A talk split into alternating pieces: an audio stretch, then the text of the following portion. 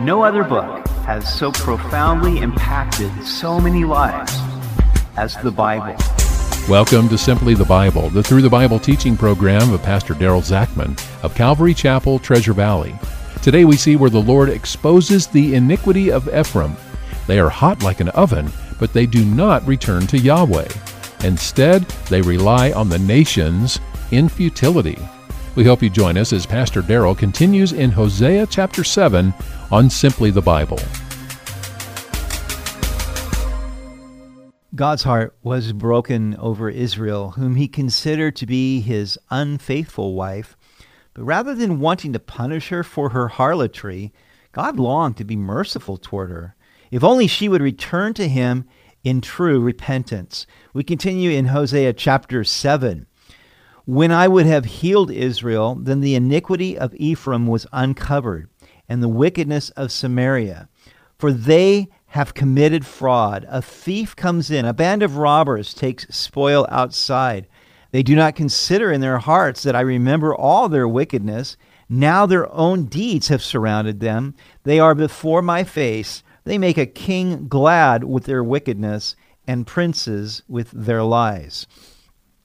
And so we see here that God was calling out Ephraim, which was the premier tribe of the northern kingdom of Israel, and Samaria was the capital city. And God says that their iniquity was uncovered, and they had committed fraud. Really, they were full of liars. And thieves were on the inside, robbers were on the outside, but they did not consider that God remembered all their wickedness. I think that's a common problem, that people think that because they put something out of their own mind, or it's been a long time, that God has forgotten about it. Listen, God does not forget our sins. He lives in eternity. He cannot forget our sins. The only way he forgets is when he chooses to remember them no more, because we put them under the blood of Jesus Christ, and there's atonement for our sins, and, and then he will uh, choose to remember them no more. But God said, I remember these things.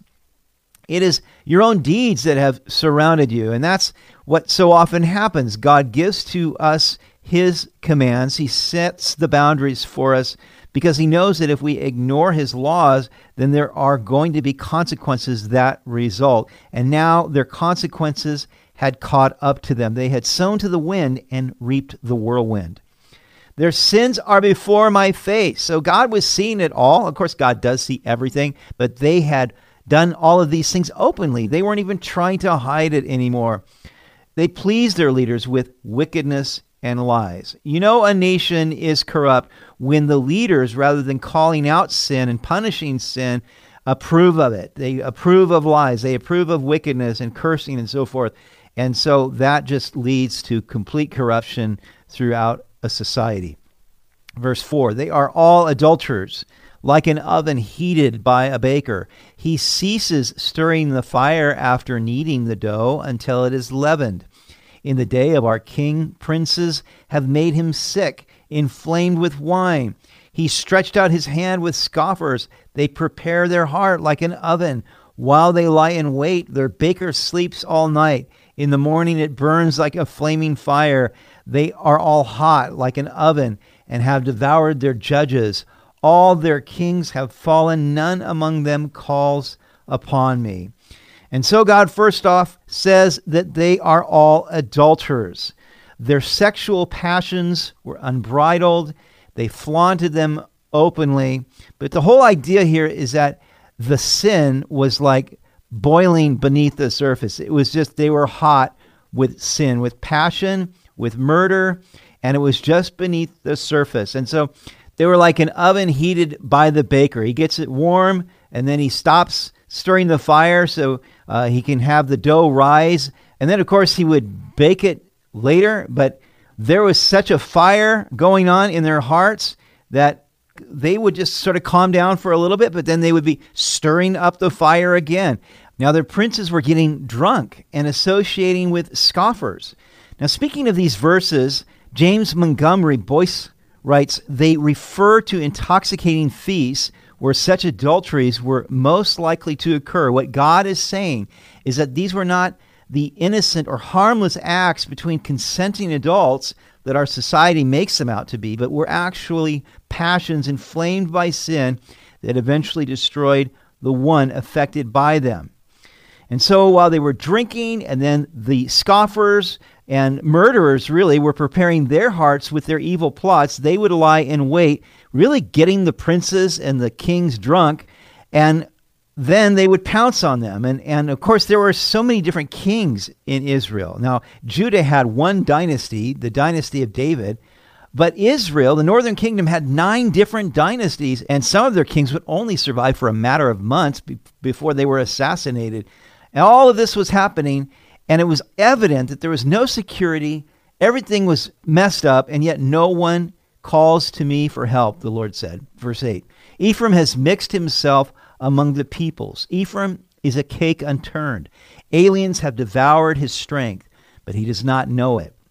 Yes, gray hairs are here and there on him, yet he does not know it. And the pride of Israel testifies to his face. But they do not return to the Lord their God, nor seek him for all this. So Ephraim had mixed himself with other nations, with the peoples, with their the worship of their gods. And God says Ephraim is half-baked, like a cake unturned, uh, or a pancake that's burned on one side and raw on the other. Israel had no continuity, no integrity, was good for nothing. She was burned by her passion on one side and spiritually immature on the other side. And is that not true of many of our leaders today? They are half-baked. They are worldly wise and corrupt on one side, but spiritual babes on the other side. Where are the leaders and statesmen today who have integrity and piety? Where are those who have wisdom like serpents, but who are innocent as children? If we had more such leaders, then there would not be such a high turnover. But people quickly discern that their leaders are corrupt or shallow or both, and then toss them aside in pursuit of a new candidate. But is this one any better than the former? So God said, foreign gods, aliens, have sapped your strength, but you don't even know it. You don't realize that you are old, that your hair is gray, and that death is imminent, that the nation was dying and they were not even aware of it. They didn't know that they only had a few days left before the Assyrians would come and take them captive. Their pride testifies against them. Rather than being ashamed of their immorality, they were flaunting it as something to be accepted, and they were glorying in their shame. And when a nation flaunts its immorality in pride, then destruction is imminent, because pride comes before a fall. So all of these things were happening in the nation, yet they did not return to the Lord their God. And as we look around us and we see what's happening in our nation, we see the rampant immorality being flaunted everywhere. Uh, we in the church ought to be meeting for earnest prayer. That is the recipe for revival. God tells us that if my people who are called by my name will humble themselves and pray, then God will respond. He'll heal the land if we'll turn from our sins. And honestly, I think that the prayer meetings should be the most well-attended meetings that we have, but they are not. And that just shows that there's a coldness, there's a prayerlessness in the hearts even of the people in the church today. And you know, I, I love the quote from J. Vernon McGee. He says there's two ways to clear out the church. One is to yell fire, and the other is to yell prayer meeting. But really, as we look and see that our nation is really close to the end, destruction is imminent, we ought to be praying earnestly to the Lord. Ephraim also is like a silly dove, without sense. They call to Egypt. They go to Assyria. Wherever they go, I will spread my net on them. I will bring them down like birds of the air. I will chastise them according to what their congregation has heard. So God said that they were silly, like senseless doves. They didn't know any better. They would chase after the other nations to Egypt or to Assyria, and they couldn't make up their mind who they would turn to for help. And they would seek the help of these who would ultimately become their enemies, but they would not turn to Yahweh, their God. Therefore, God would spread his net on them. He would trap them like silly, senseless doves. But he would not trap them to kill them or to eat them. Rather, he would catch them in their folly so that he could chasten them. And this he would do according to what their prophets had already told them, uh, by the hand of the Assyrians. But if only they had been listening, then they would have repented, and God could have turned from this judgment. Woe to them, for they have fled from me. Destruction to them, because they have transgressed against me, though I redeemed them. Yet they have spoken lies against me. They did not cry out to me with their heart when they wailed upon their bed. So sorrow awaited them because they had fled from the Lord. Israel should have run into the arms of her husband. Uh, instead, like Hosea's unfaithful wife, Gomer, she ran away from the Lord and into the arms of her other lovers. So God said that destruction was upon them. It was inevitable as the consequence of their rebellion.